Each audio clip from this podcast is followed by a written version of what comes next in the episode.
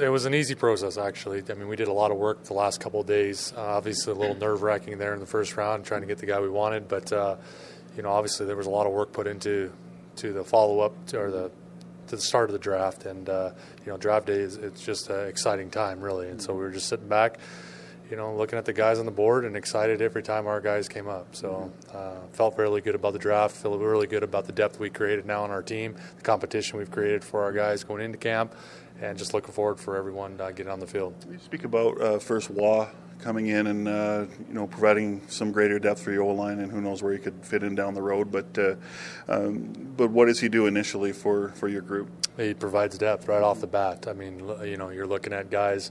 You know, he can play guard, he can play center. Um, I mean, watch him in the East-West game playing for the first time as a center and played played extremely well.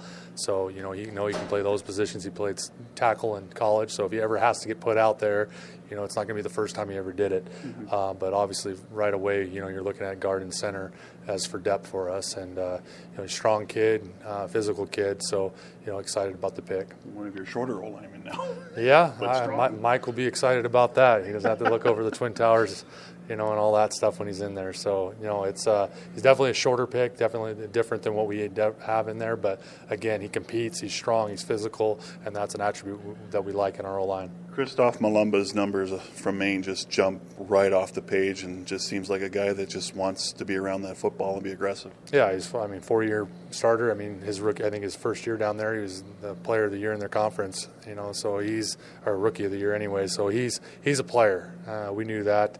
Uh, excited, like I said, to have him with our third pick. I mean, it was unbelievable. Um, and then obviously we signed Cory Greenwood in the offseason. You feel like you have a guy that can back up there uh, and compete with the guys that we already have, which I'm already excited about the guys we have here. So just bringing him in the mix just makes us a better football club, bottom line. And as a special teamer, right off the bat, you know he's going to contribute and, and, be a good player. You know, that, you know, that seems to be where a lot of these players have to, you know, work their way up is, is through special teams. So uh, this class, uh, how, how excited are you that they can come in and hopefully come in and, and address your special teams? Uh, they, they, all have a part in that. I mean, that's usually your first. Very few of those guys get to come in and be starters right off the bat and make a huge impact. They make their biggest impact on special teams right off the bat. Um, and that's not a bad thing. That's a great thing for your football club. So, um, and all the kind of guys we, we drafted, I feel, are excited about that opportunity. Obviously, everyone wants to start, but they're excited to play professional football, excited to compete. Uh, let's. I feel like we have a great football team. So mm-hmm. I'm just looking forward to those guys competing and making us better. And then if they end up starting, they start. But ultimately, just them contributing is what I want to see. You mentioned the competition that it creates at camp, and there's some, you know, veteran, maybe the veteran Canadians that look on the board and go, "Oh, interesting. A linebacker's coming." And and a DE's coming, and an O lineman's coming, and another receiver's coming. Uh, what's the desired response you want to see when camp opens on May 28th? Well, I know what desired. I know what our guys are going to say and do. They're going to compete. Yeah. Uh, that's what our football team's all about. It's competition. They love it. Um, I don't think anyone needs to look over their shoulder. I mean, it's every day competing and, and winning. That's what we're about. And uh, you know, these guys that we draft are the, those kind of guys, and uh, so they'll fit in well with that mix. And um, you know, I think we're all just looking forward to, to May 27th getting here so we can get started.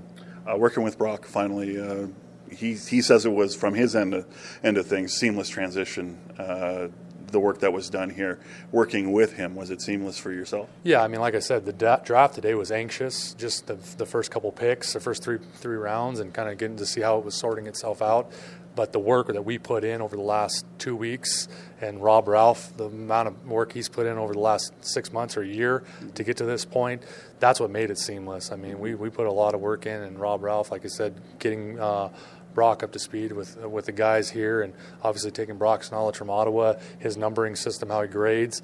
You know, us having to get on board with that made it very easy to look at a board and say, hey, this is the guy that fits well for us. So.